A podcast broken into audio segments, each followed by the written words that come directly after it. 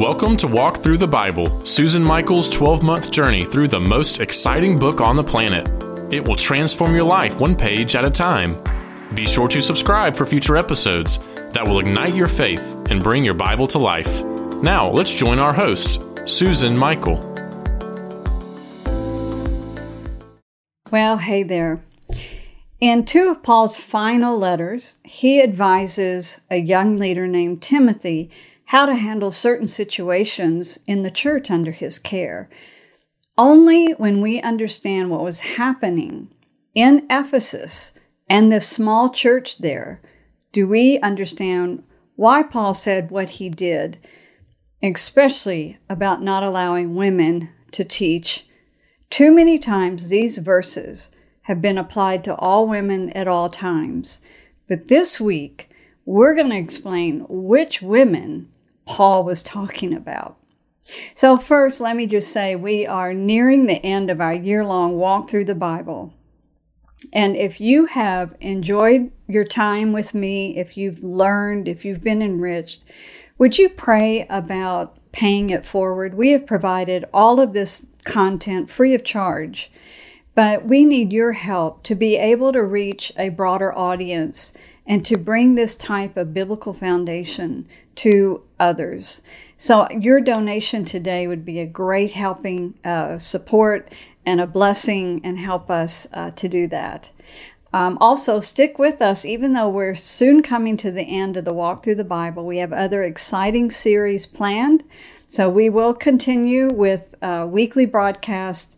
Stick with us, but we are uh, now, we've got two or three really exciting weeks to wrap up our walk through the New Testament.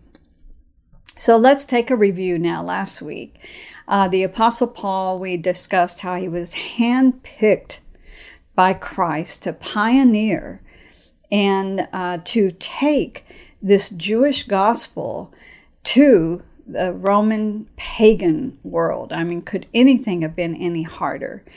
We also discussed how the New Testament story has begun to leave its Hebraic context and enter into more of a Roman context. So the issues that Paul has been writing about in his epistles are largely either about the Mosaic law, which affects Jews, and how does it affect Gentiles. And then, secondly, behavior and lifestyle, which does reflect the pagan society that these Gentiles were coming out of.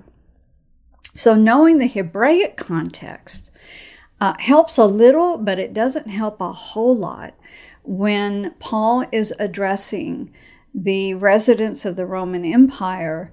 Um, he's using their culture as the context. Now, um, this week, we come to the end of the Apostle Paul's writings and his story. So once we finish his final letters, which are to Timothy and to Titus, we will then also read the writings of Peter and James and Jude. Um, I'm going to focus in my comments on Paul's last letter to uh, Timothy, to Timothy, particularly the first Timothy. Um, both to Timothy and to Titus, they were fatherly letters of guidance, how to lead, how to keep order in the church. Um, as I mentioned last uh, week, the book of Acts does not tell us about the end of Paul's life. Um, tradition tells us that he was beheaded in Rome uh, under the Emperor Nero, more than likely and um, and so the the book of Acts kind of cuts off uh, right before the end of his life. So, but we do uh, we do know that uh, the book of Timothy, First and Second Timothy, and Titus were probably his uh, last letters, and it's kind of sad, kind of reading the last words of this amazing man of God, Paul the apostle. So, as I explained last week, he's dealt a lot with the issue of the law between Jews and Gentiles, and he he issue deals with the issue a lot of lifestyle and conduct. What you have to understand about these letters, no matter who's writing, uh, for the most part, you're reading one side of a conversation. So the letters have been written in order to address questions or complaints or information that has been carried to Paul or whoever the writer may be. Uh, but let's let, we'll stick with Paul for the sake of the conversation. So we're reading what he's answering. So to really understand what he's saying and how to apply it, we have to understand what the question is that he is answering. What's the question or what is the need? And this week we're going to talk about the problem that he was addressing in 1 Timothy. That way we can really rightly understand why he said what he said about women. What exactly do we think he really said? And what did he mean? And then how do we apply that today? So, you know, if you are a woman, you are probably reading some of Paul's writings and scratching your head. Like, I don't understand why he said that. We read uh, one verse last week in uh, First Corinthians.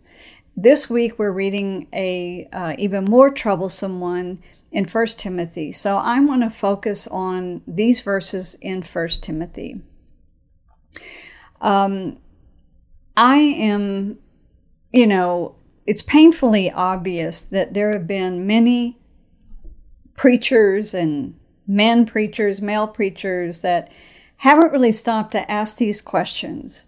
But as a woman, when I read these verses, I'm like, why did he feel the need to say that? What is it he's really saying? Because it doesn't add up to me.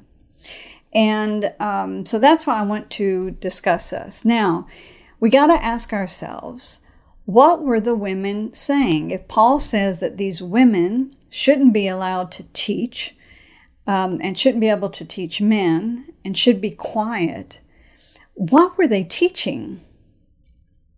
And um, was Paul talking about that they shouldn't teach or they shouldn't teach a certain teaching? And um, so our quest today is to understand what Paul was talking about and then how to apply it. So I'm going to share with you some background that will make it all make sense. You will not be scratching your head by the end of our time together. I ask you to please stick with me to the end because at the very end, I'm going to give you some real meat about what was Paul really saying. But first, the background. So Timothy was serving in Ephesus. You read about Ephesus in Acts 18 through 20.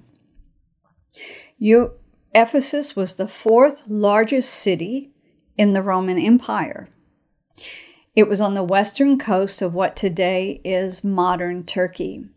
The civilization was Greek, but it was a ruling city in the Roman Empire.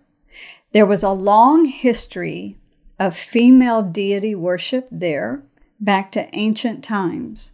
But at the time of the New Testament, there was a very large temple to the female goddess Artemis which the Romans called Diana.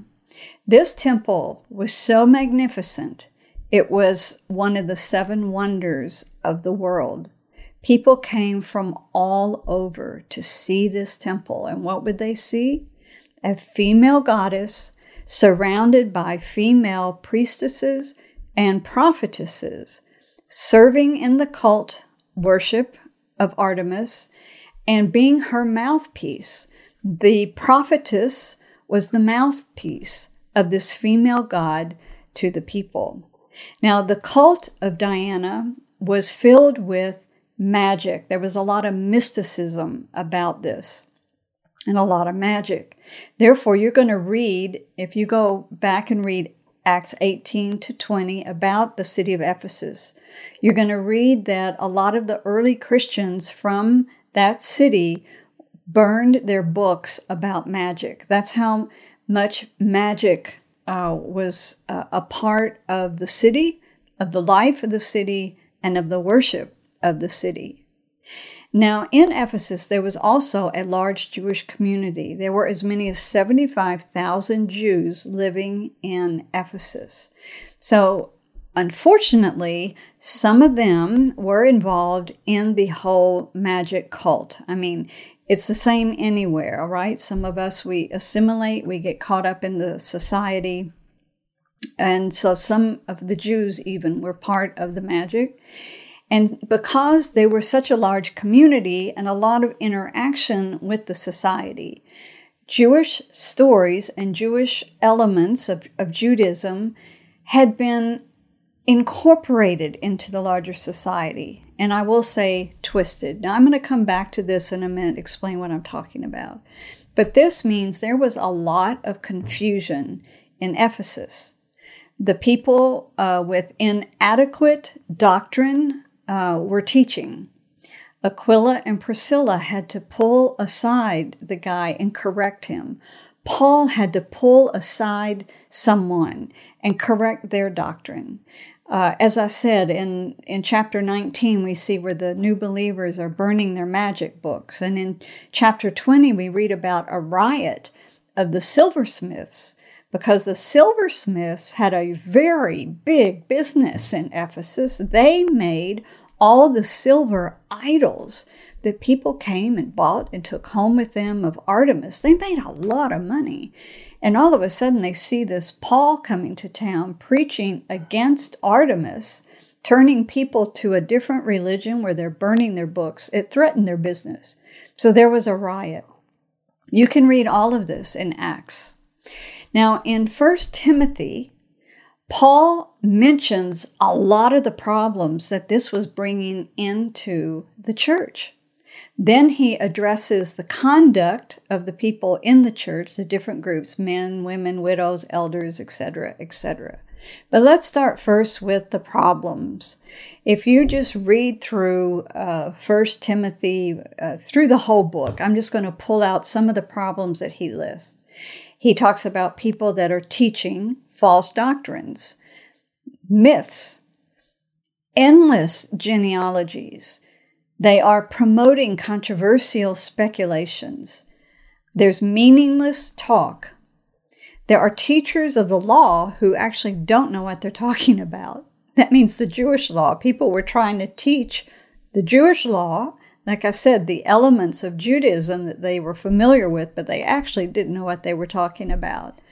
And he mentions those that actually rejected the true faith and ended up in a, in a shipwrecked, a shipwreck of faith. He talks about deceiving spirits, things taught by demons through hypocritical liars, he said they forbid people to marry and order them to abstain from certain foods, godless myths, and old wives' tales. And in the very last verse of the book of 1 Timothy, he says this that Timothy should oppose the ideas of what is falsely called knowledge, which some have professed and departed from the faith. So, what is this knowledge? Some people have professed knowledge and departed from the faith. What does that mean? Well, the word knowledge in Greek is gnosis, spelled with a G, G N O S I S. And gnosis, the word knowledge, became a whole religious system called Gnosticism. Gnosticism was a religious system that was kind of based on secret mystical knowledge. It held in contempt the God of the Hebrew scriptures and it glorified Satan. Gnosticism became a huge influence that many of the church fathers later had to fight. Here in the New Testament, it is in its formative stage. They, this, the purveyors of this Gnosticism, this knowledge, um, claim to have secret knowledge. But nonsense was actually one of the hallmarks of Gnosticism and babbling nonsense. And I, am saying this literally. When Paul talks about their babbling nonsense, he meant it literally. There was some kind of babbling. The long genealogies is because they taught that if something bad was happening in your life, it was probably because of something in your family background. So they had these long genealogies that they would go through to determine where the problem was. Gnosticism believed that the material world was evil. So some believed that having children just furthered evil. Children are material things, right? And so you shouldn't marry so that you don't have children and you don't further evil in the world. Um, they believed that one's body was evil and our soul was trapped inside our body. Our soul was the the um, the holy part, the right part, and it was trapped in an unclean body. Gnosticism was known as a re- religion of rebellion and it literally turned upside down some of the scriptures, what is taught in the scriptures. It just reversed it. It was crazy. And especially the part out of Genesis, the first few chapters of Genesis that talk about the creation of the world and the creation of man and woman and the serpent and the fall into sin.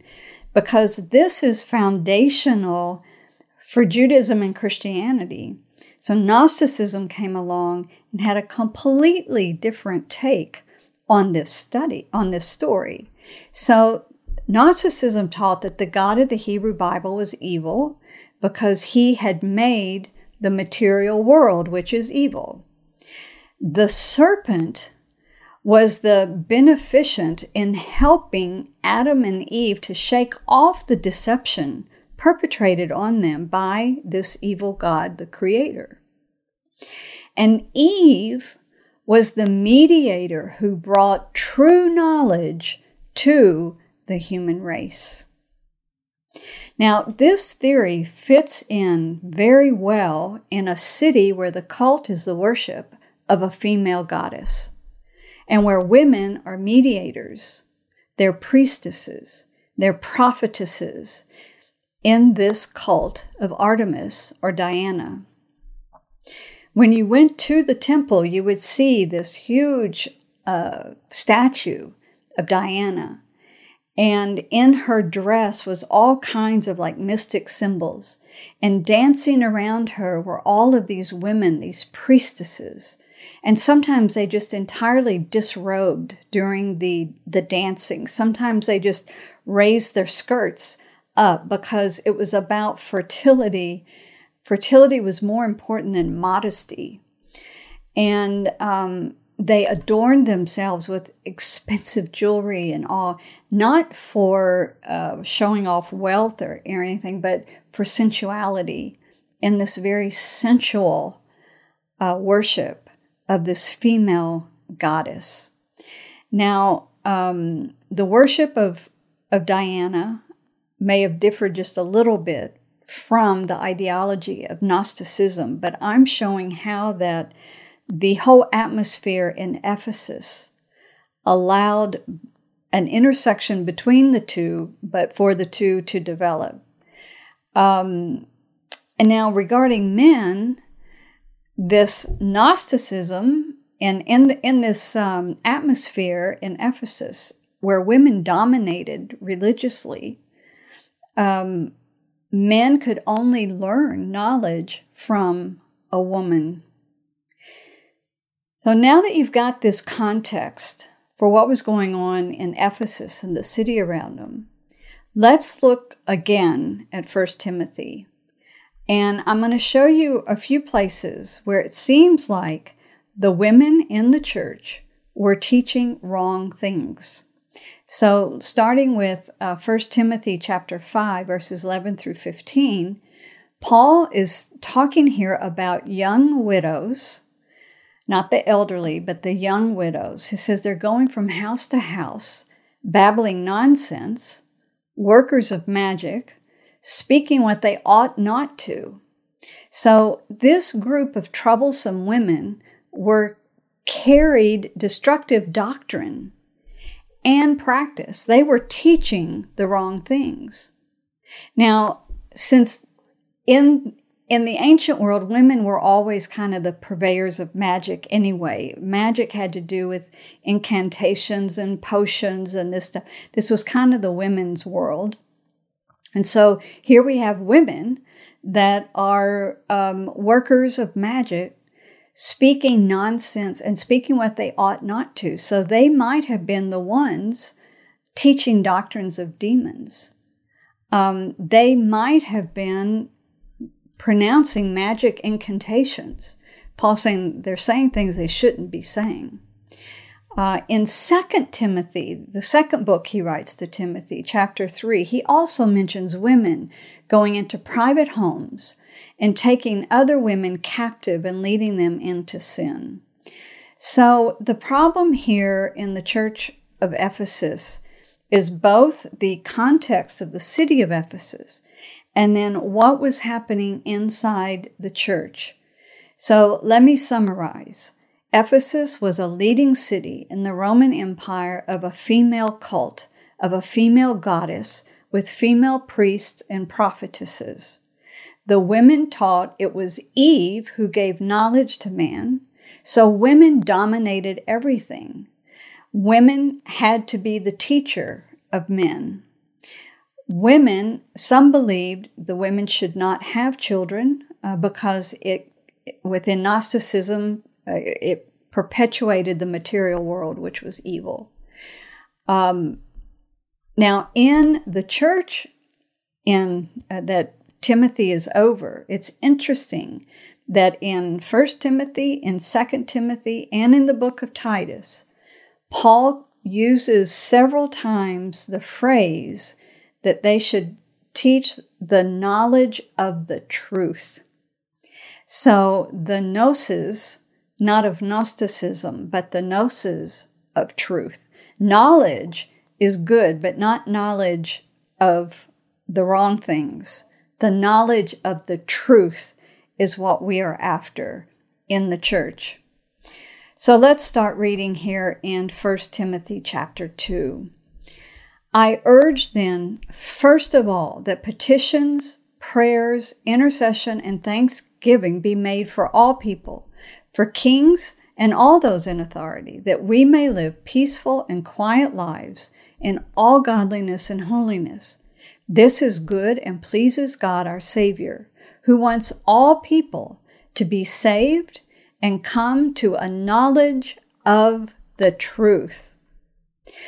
For there is one God and one mediator between God and mankind, the man Jesus Christ, versus the woman Diana and all of her women mediators, okay?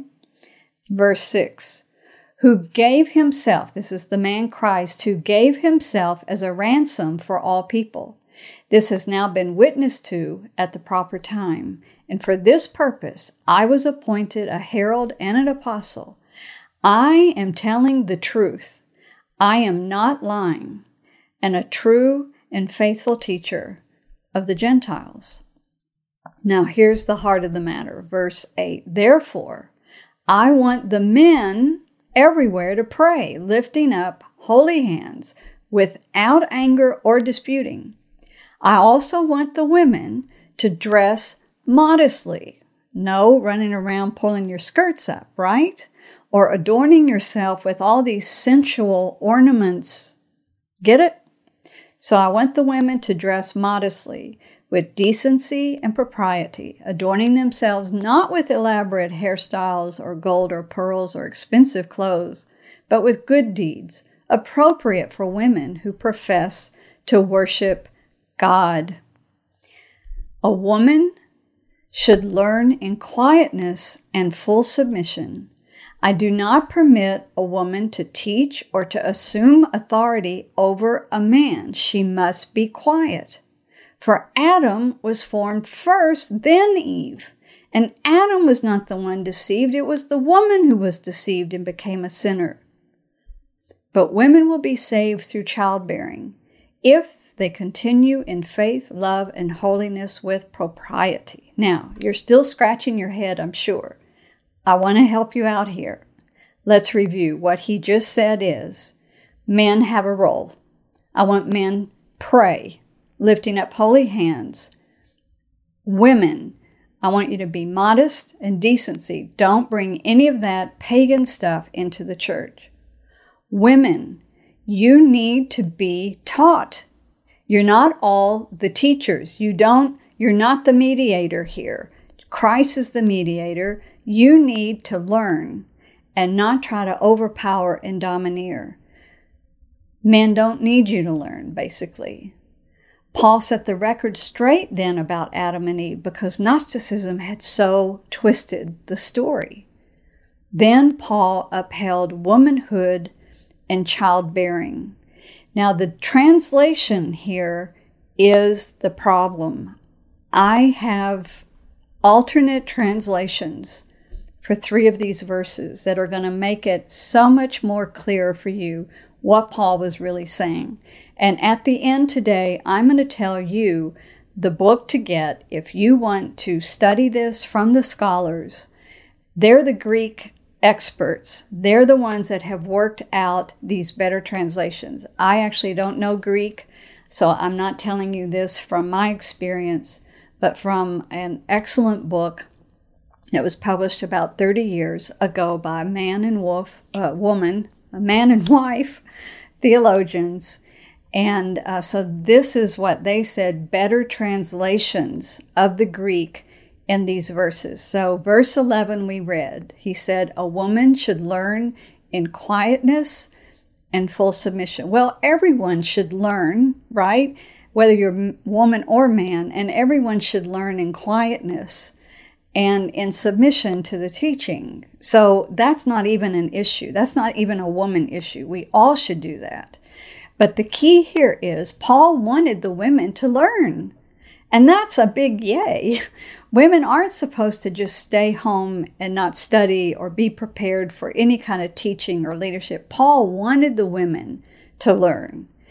And but they are not necessarily the giver of knowledge and they need to realize that they need to learn and to learn knowledge of the truth, not Gnosticism. The next verse is even bigger trouble in the translation. In the NIV, it says, I do not permit a woman to teach or to assume authority over a man. She must be quiet. Well, there are many churches and many male pastors that take this translation, uh, all the translations, most of the translations, I should say, and say that Paul is saying a woman should not teach, period. And she should not have any authority over a man. She must be quiet. But these scholars said there are other ways of translating these Greek words, and some of the conjunctions lead to a different connotation than just than some of these translations. So the word order is very unusual, and there is one word that appears in this verse that does not appear anywhere else in the New Testament. So there it's got like 12 different uh, definitions. You don't know which one was used in the New Testament language you don't know exactly which one. And so these scholars picked the translation that fit more into the context of this Ephesus uh, cult and the pervasion of Gnosticism into the early church. And this is their translation. I do not allow a woman to teach or proclaim herself as the author of man. So, this Gnostic teaching that woman was the one that was to give knowledge to the man, Paul is saying, I don't allow that to be taught in the church. So, is he saying the woman can't teach? Or is he saying the woman can't teach this and proclaim herself as? That's what I believe the better translation is. And then he goes in and he sets the record straight about Adam and Eve because of Gnosticism. Then, verse 15. This is a very, very hard one to even translate. Uh, but women will be saved through childbearing if they continue in faith, love, and holiness with propriety. A better translation is saying that the woman can be saved and still be a childbearer. So, in other words, childbearing is not evil. So, evidently, there may have been a teaching that if a woman in the church is pregnant, she can't be saved because this pregnancy is a part of childbearing, which is evil, perpetrating evil.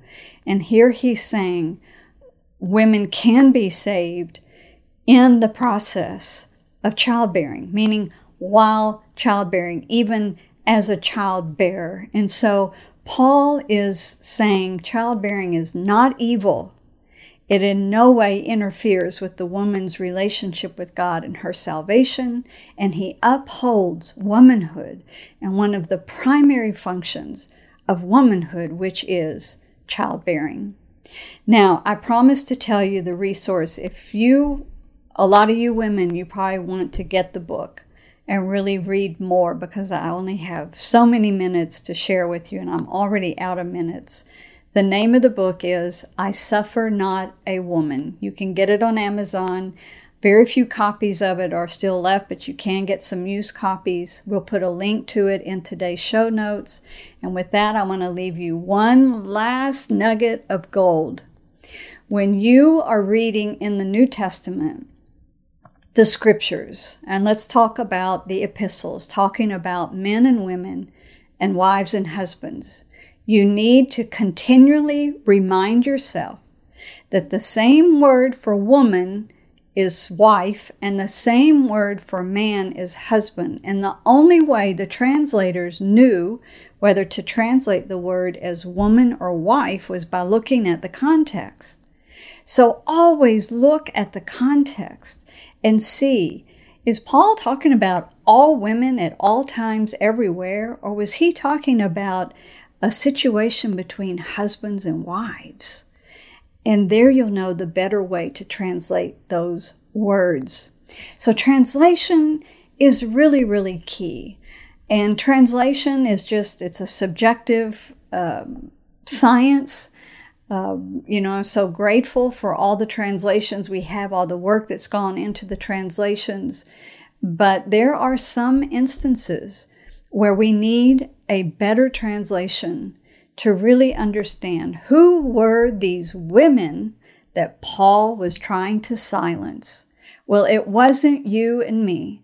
It wasn't those of us that are quietly learning the Word of God, getting educated, being trained so that we can teach others.